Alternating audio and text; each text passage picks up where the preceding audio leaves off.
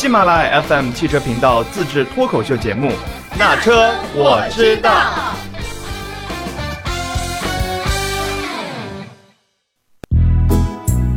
Hello Hello，大家好，欢迎来到那车我知道。这一期我们的嘉宾仍就是哎上次来做过客的，不知道大家还记得不记得曹景小姐姐？大家好，我是仍然痛恨九仙桥交通的曹锦。说到那个九仙桥那个梗哈，就是前一段时间我们正好在那个 My Club 里面聊关于汽车智能 L 五什么时候才会到来，然后那个就讲到了九仙桥这个梗，然后后来。就是在那个里面聊天的那些嘉宾就哈哈大笑，就是尤其是在北京待过一段时间或出过差的人，嗯，所以九仙桥的交通现在还是那么的不堪吗？当然了，我前两天才刚打过幺二三四五来着。哟，投诉的内容是啥？就是某一个十字路口，我觉得急需呃协管员过去指挥，因为如果没有人监督的话，他那所有的车都会和非机动车挤在一起，因为每个人都想抢先。嗯嗯，而且这个电话应该打了不止一次吧？我记得我们家门口的那个红绿灯，就是之前有一个路口它没有红绿灯，嗯，然后每个月出一次事故，就是车撞车的这种事故。嗯嗯然后我打一二三四五打了一年，然后终于撞上了，嗯哇，终于撞上了，终于撞上了。撞上了。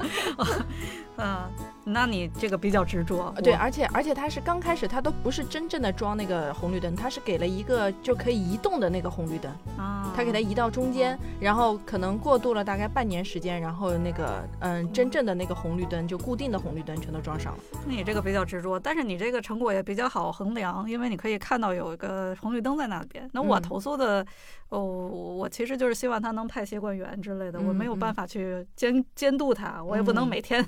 这这守在那儿看，对对对 在那儿装一个摄像头对看，对对。协管员在不在？对，所以每次他们问我这个是问题解决了没有，我说呃不知道，应该解决了。这一期节目要讲的比较关键词就是安全，指汽车智能网联的安全。对，嗯呃，现在所有车都是联网了嘛，而且马上，我觉得在中国这个基建水准那么高，V2X 这种呃车路协同也很快就要实现，所以我们面临的这个安全的隐患可能也越来越多了。我觉得得大家可能也都记得之前在《速度与激情》的一个系列，曾曾经有一幕就是。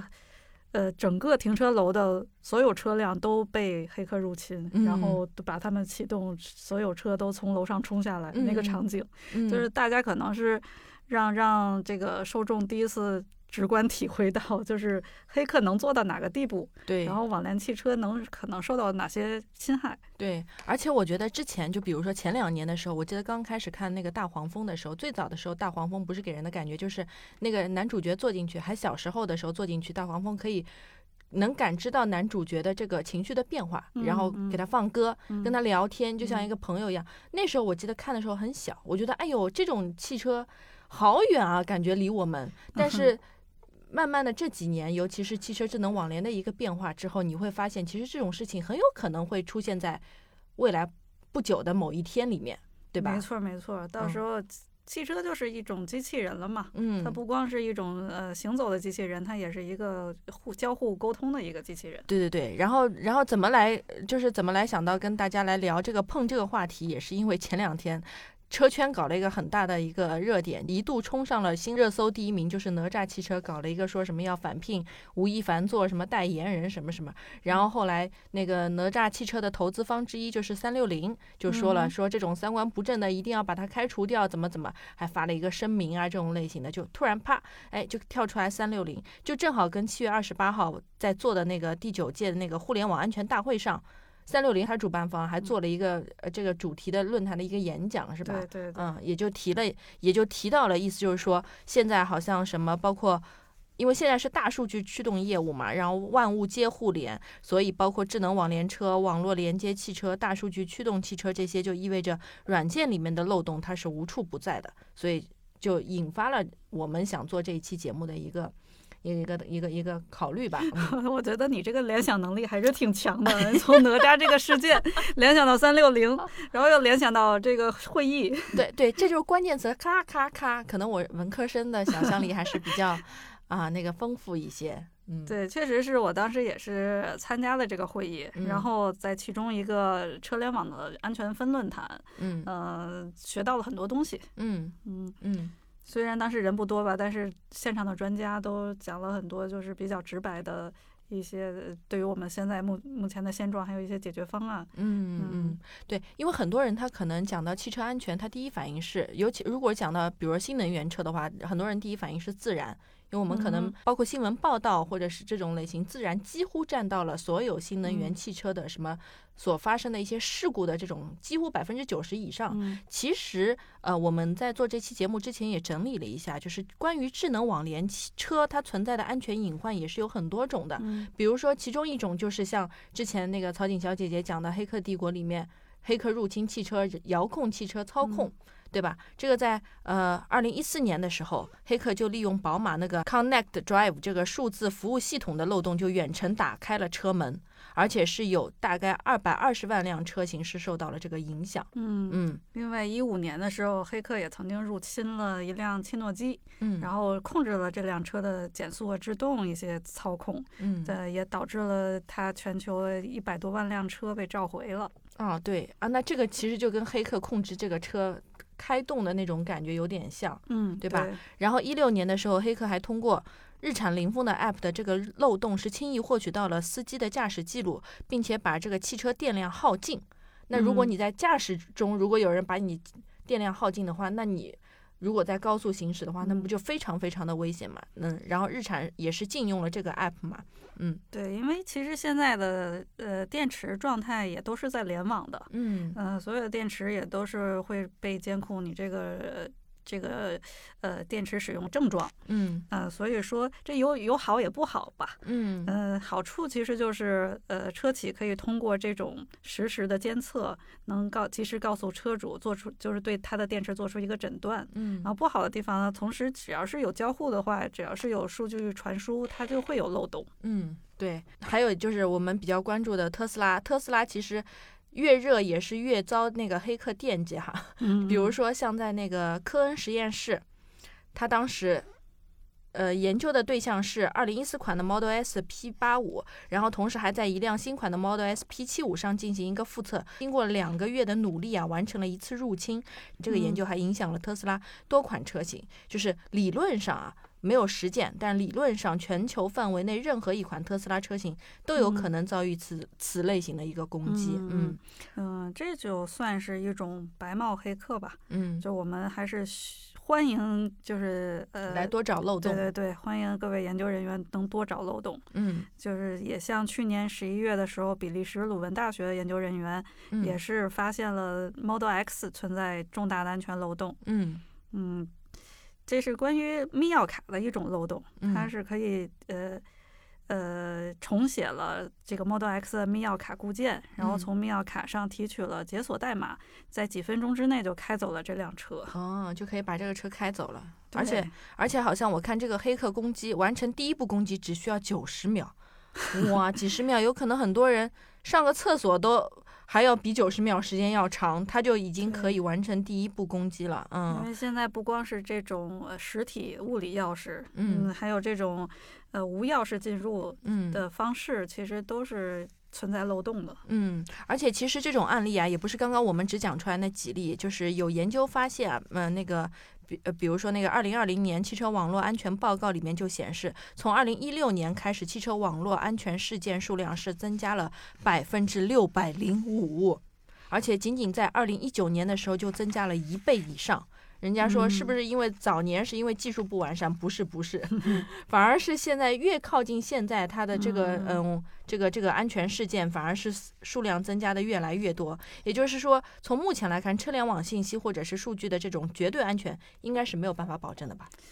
嗯、没有办法保证，因为你想一下，呃，可能在八十年代，一辆汽车只有五万行的代码，到嗯了、呃不远的未来就有几亿行的代码。嗯，哇，还是对你想想，八十年代做汽车行业的，尤其是关于汽车制造的，它可能会招一些汽呃机械自动化嗯，这种类型的。现在好像更偏注于智能网联这一块，机械自动化招的人都减少了很多。对，现在毕竟是大家都在说软件定义汽车嘛，嗯然后汽车的软件的成本已经占到了汽车成本的百分之三十。嗯，对，其实这也是为什么三六零是哪吒投资人之一。三六零之前不是也做一些什么那个嗯那个免费杀毒啊，就是嗯也是一个杀毒软件嘛，对吧？嗯可能哪吒这种类型的，呃，比如比如就以哪吒为例，就这种嗯智能的新势力造车的，他肯嗯定也要找相关的这些嗯呃能保证这些安全走安全路线的，来嗯帮助嗯他们来完善这个这个汽车的这个安全性吧，对对吧？对，我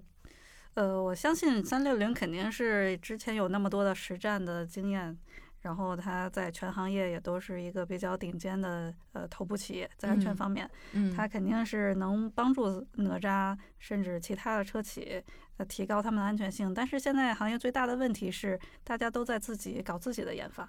也就是哦，说，所有的车企都可能是在自己摸索，或者是和一些相关的安全公司一起摸索，没有一个特别体系化的这么一个测试方案，嗯，也没有一个。呃，体系化的技术方案，每家可能都有自己的一个技术路线。嗯嗯，嗯这就跟刚开始的那个充电充电的那个接口什么各家都不一样，对对对，对吧？对吧？就各各搞各，比如说什么一三年的时候，特斯拉就已经设立了这个安全研究员名人堂，鼓励白帽黑客们一起来查漏补缺。然后一六年的时候，通用是和呃著名的那个白帽黑客平台 HackerOne 合作了。合作推出的这个叫漏洞悬赏计划，然后嗯。一九年奔驰是和国内的安全品牌就是三六零一起达成合作，嗯。然后让修复了十九个奔驰智能网联汽车有关潜嗯在的一些漏洞，嗯。对吧？但其实还是就是之前像那个曹景小姐姐说的，都是各做各的，也没有，是不是也是因为每个汽车技术这方面不一样，所以也没有办法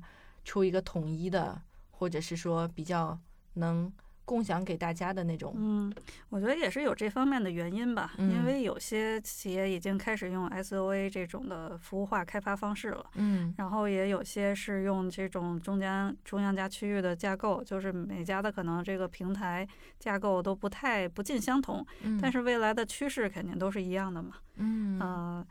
而且我觉得中国的这个政策执行力还是政政策更新的速度和执行力都是比其他国家要强很多。嗯所以我还是比较希望呢，现在能就是各部委可以统一出一个呃方案，或者嗯说是一个标准，让大家来统一执行。但是其实现在是我们是有这相关的政策方案的，包括 OTA，包括软硬件，对都是有一个标准。但是它为什么体系化落地还是那么难呢？是因为嗯我们没有相关的经验积累。嗯，也就是说，智能网联化汽车是近两年才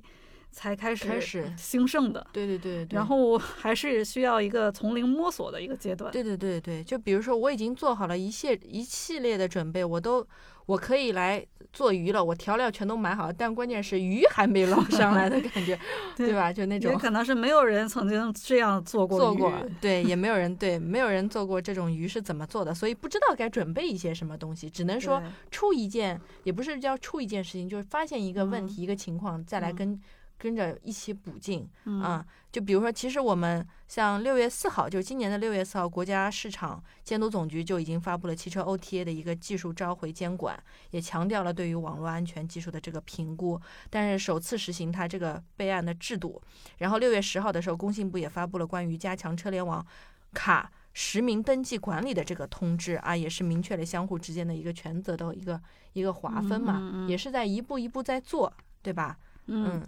而且我觉得今年来说，一个重大的，呃，也我觉得一个呃关键的法规就是禁止数据出境。嗯我觉得这个也不一个不光是对消费者的，这对于整个国家来说都是一个呃安全安全把控的一个升级。嗯嗯嗯，哎，我们这一次论坛还有什么发现一些好玩的、有趣的来跟大家分享分享吗？嗯，我觉得就是发现了一些矛盾吧，嗯矛盾点，就比如说是，嗯，SOA 这种服务化体系呢，就是开发体系，它可以能更好的促进我们的这个车机 O OTA，嗯或者是能给你更呃更丰富的服务，嗯，但是但是 SOA 这种方式，它就能大大的增加软硬件接口的这个暴暴露率，嗯。另外，它所有的开发出来呃，就没有一个统一的测试环节，它基本上每个 APP 都是单独测试、单独部署的。嗯然后 APP 之间，呃，那个相互访问权限，可能也是，呃，就是在这种保护保护的措施上可能是有一些欠缺。SOA 是什么呀？SOA 就好像是，呃，你开放了，就打个比方啊，嗯。用手机来说，就安卓系统上所有的开发商都可以过来开发自己的 APP 啊有点像这样子的，啊就是多个开发者参与你这个软件开发。嗯。另外还有一个矛盾就是，我们知道现在这个电子电器架构平台已经和原先的很不一样了，原先是分布式嘛，然后现在就是呃域控制器或者是一个中央集成的方式，呃这样的好处就是可以大大的减少芯片的使用，嗯，就是现在因为在。现在芯片荒是吗？对对对，芯片荒除了一个产能问题，还有这个产业布局问题之外，其实也很重要的一个就是汽车现在需要用的芯片太多了。嗯，但是如果是呃改变一下这个，变成集中央集中式的架话构的话，嗯它能很大程度上减减少对于芯片的依赖也好，这个数量依赖也好。但是呢，但是呢，但是这种架构会取消网关，就是减少很多的网关。网关就相当于是它的一个保护层一样的。啊，对，要这个数据通过网关要进行加密。嗯，然后，呃，也是取消了一定的物理隔离吧，因为各个终端它现在都是一个联通的状态。嗯然后，呃，有车企会做，肯定是做出了一些相关的保护措施，比如说是把这个。那当传感器和执行器都挂在这个域控制器上的时候，这个域控制器是不是也可以当做一种呃另外形一种形式的网关？然后在这个域控制器上加入了防火墙或者 IDS 这样的防御体系。嗯，所以还嗯在还在摸索中，对对对，嗯而且就是我们现在这个软硬件的改变，它增加的漏洞，呃，其实每个车企，包括是行业的专家，也都是在想一些呃解决方案的。只不过现在的解决方案可能是还是趋于传统一些，嗯，还是针对传统的 IT 产业。嗯那种解决方式嗯，嗯，因为还是因为是就是还是像之前说的，是从零开始，也不知道该如何去，只能说问题出现了，我们再去解决，或者是就没有办法做到一个质的一个突破的感觉。也可能因为我觉得我听到后面就已经表示不知道 该如何插话了。嗯，对，对，那么就就问一个问题，最后一嗯个问题。那现在汽车智能网联感觉听上去好像问题挺多，而嗯且这些问题都是挺神奇的。比如说自己车子被人家遥控了，嗯啊，可能会操控自己的电池，操控对自己车辆的进行的一个操控。那么智能车还可以买吗？智能车，我觉得是，就仅仅个人个人个个人观点哈，嗯，我想反问一下，如嗯果一辆车它不智能，你消费者现在愿意买吗？嗯，我是代表个人观点哈，嗯就是我开车也比较长，而且我可能刚开始的时候接触的是一些手动挡的车型，嗯，而且我可能年纪也到了，估计 就是是对智能化的需求不是那么高，对吧？，对我可能对汽车，就我上车的话，嗯，如果所谓的智能化，我可能会用到听音乐，或者嗯是导航，嗯，或者是嗯，我可以接受那些比如说主被动的这些安全上的智能化的配置，但我不一定会去主动地去用，比如说我不嗯太会去用定速巡航，那你车子联网的需求有吗？联网的需求。这就要看这要看什么联什么网了，因为如果仅作为消费者来说的话，嗯我对于联网就是汽车使用时的联网概嗯念，可能就是导航，这个是需要联网的，嗯，其他可能就没有太多要联网的东西了。就是作为消费者，不听喜马拉雅吗？在车上 不用车机听，喜马拉雅可以听已下载的呀，啊，对吧？一下嗯载我只要投射蓝牙链接就可以了嘛。就对于消费者使用的观点角度上来说嗯，就对于我这个已经八八八五后，嗯，但是可能用车习惯比较保守一些的，或者是我觉得这些可能会分散我开车注意力的，我可能就不太愿意用。包括有一些像智能驾驶辅助系统，我可能也不太会用。我觉得现在毕竟这个技术没有那么成熟，对这个其实我自己也是不会用的。对吧？嗯哎、那么我再反问，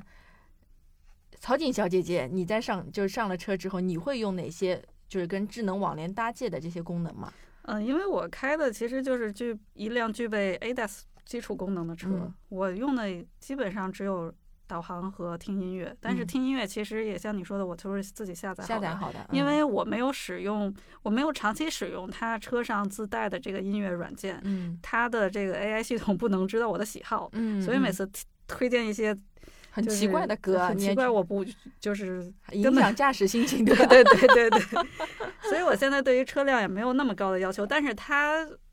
就是现在的雷达和视觉方案还是要比以前要强一些，所以嗯我在泊车或者是我在过那种狭窄路段的时候，还是觉得它稍微有一些用处。啊，对对对，嗯就包括有一些，比如说智能远光灯、远智能灯对对对，灯光啊这种类型的，我们可能还更，其实就我们俩共同点其实很像。你看上车基本上智能网联就导航和听音乐，这个音乐也不一定是要联网状态下，但是我们更关注的是主被动安全配置上面的智能网联的一个嗯提升，对对吧？没错，所以那又回到之前一个问题，那么这些漏洞还在的情况下，会影响购车购车吗？嗯，这个问题我觉得主要还是市场导向。像嗯咱们如果是你觉得对智能化要求或联网需求不是那么高的话，我觉得你可以考虑买，就是比如说像日系，嗯，弱弱的日系，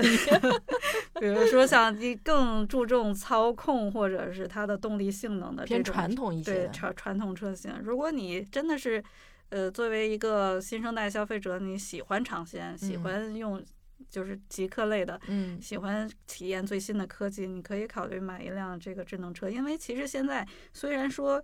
呃，软硬件存在一些安全漏洞，嗯，但是它并不代表这辆车一定会被袭击，对，而且不也不是说它没有任何的安全措施。嗯。其其实现在，嗯、咱们的车每秒钟都会发发出很多的数认证据报告信息，嗯，认证信认息，信息就是嗯它在和其他的呃通信系统或者是其他的信号交互的时候，嗯它都会有一些，就是每秒钟可能达到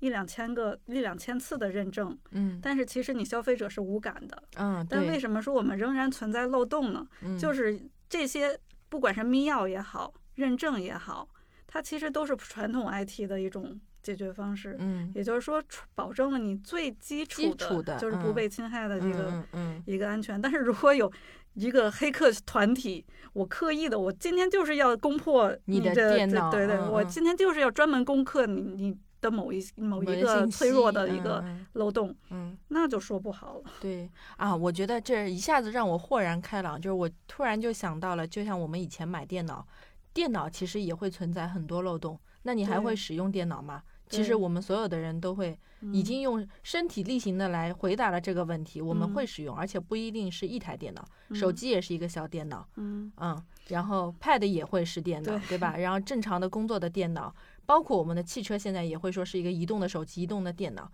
其实我们嗯。也是会去用的，而且我们并没有，就是我们用了那么多年的电脑、手机，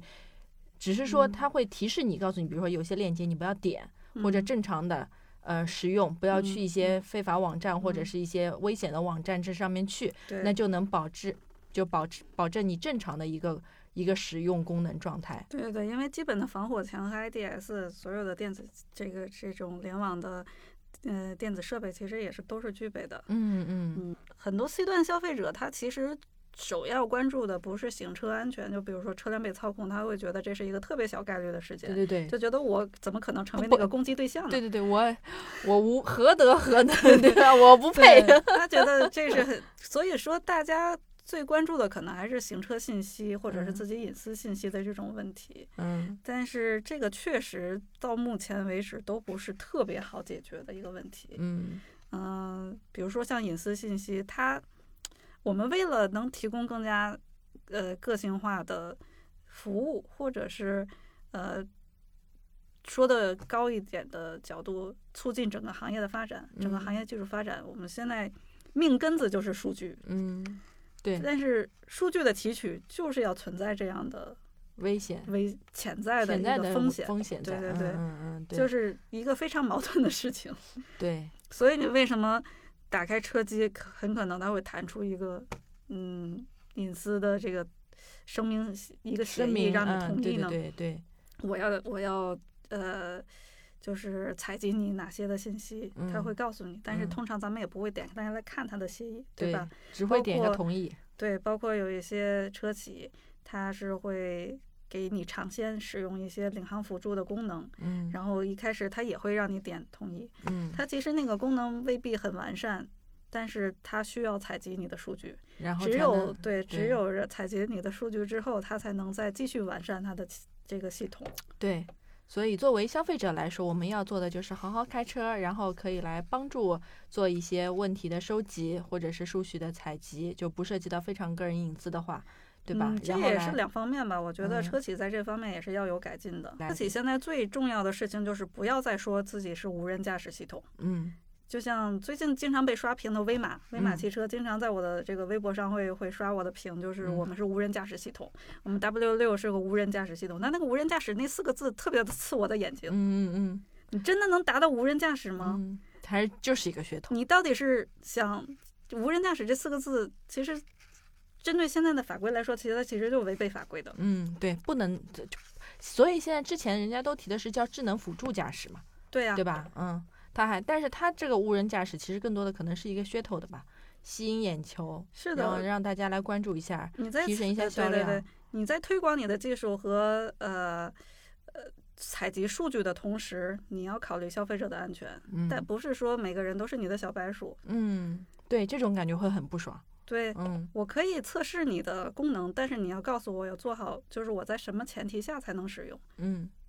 呃，这点小鹏就做的还挺好，至少让你学习一段时间，告诉你这个怎么什么情况下能用，对的，然后碰到情况应该该怎么做。嗯嗯包括最近理想的那个有车主不是在在躺在后座晒太阳，让车自己开吗？哦，我觉得这些是 真的不应该在网上出现。对，这种其实是有误导作用的。嗯，，对，而且有很多人。他可能你播放的人，你可能只是想博一个噱头，吸引一个眼球，但真的，是有些人会这么去做，而会嗯这么去做之后导致的结果，你理想能不能承受，嗯，对吧？嗯但是最近听同济大大学的教授也是说，不能指望车企在宣传这方面能就是降有低自己的所改善姿态。对，又回到了哪吒那上面。你看看这次，对对对，所以还是希望，不管网信办也好啊，还是那嗯个市场监监督部门也好，能查查一下这个现在这些智能化宣传的一个夸大的成分。嗯，或者是从那个广告法上面走，就之前的时候，广告法不是诊断了一段时啊，不是叫诊断一段时间，就是之前广告法不是明确过，比如说最顶级、嗯第一这种词不能用嘛？哎，是不是之后能在关于汽车智能网联上面的一些宣传术语中，嗯就是有一个细小的一个分类的，这种也挺好对啊，。监管的行业是也要细化的嘛。对，也要细化了，因为这也是新兴事物出现了嘛。嗯嗯，这一期节目我们也嗯聊了很多点，车还是放心的去买，然后呢，车企呢也要开始承担起自己做的一些事情，然后做一个正确的呃舆论的导向，行业的相关的一些行业出的一些标准啊，或者出台的一些政策，也应该跟着这个呃车企或者是车联网这个发展来跟着一起往前走，对吧？对，目前只能说这是正在进行时，嗯现在就像不再提倡单车智能一样，我觉得车企也不应该再单单军作战了，嗯大家一定要联合在一起，尽嗯快的推行那个体系化的测试方案也好，还是这个整个一个安全标准也好，我嗯觉得这都不是自己一个人的事情，嗯也不是都不是车企的事情，也不单是安全公司的事情。嗯，就是全行业的一个事情。对对，好了，那这一期的节目我们就到这儿了。呃，互动话题是大家有什么关于汽车智能网联相关的问题，或者是感兴趣的点，也可以给我们留言。然后呢，我们也会送出一份精美的小礼品啊，随机抽选的啊，看哪位小伙伴会比较幸运一些。好，那我们就到这儿了，我们下期节目再见，拜拜。拜拜。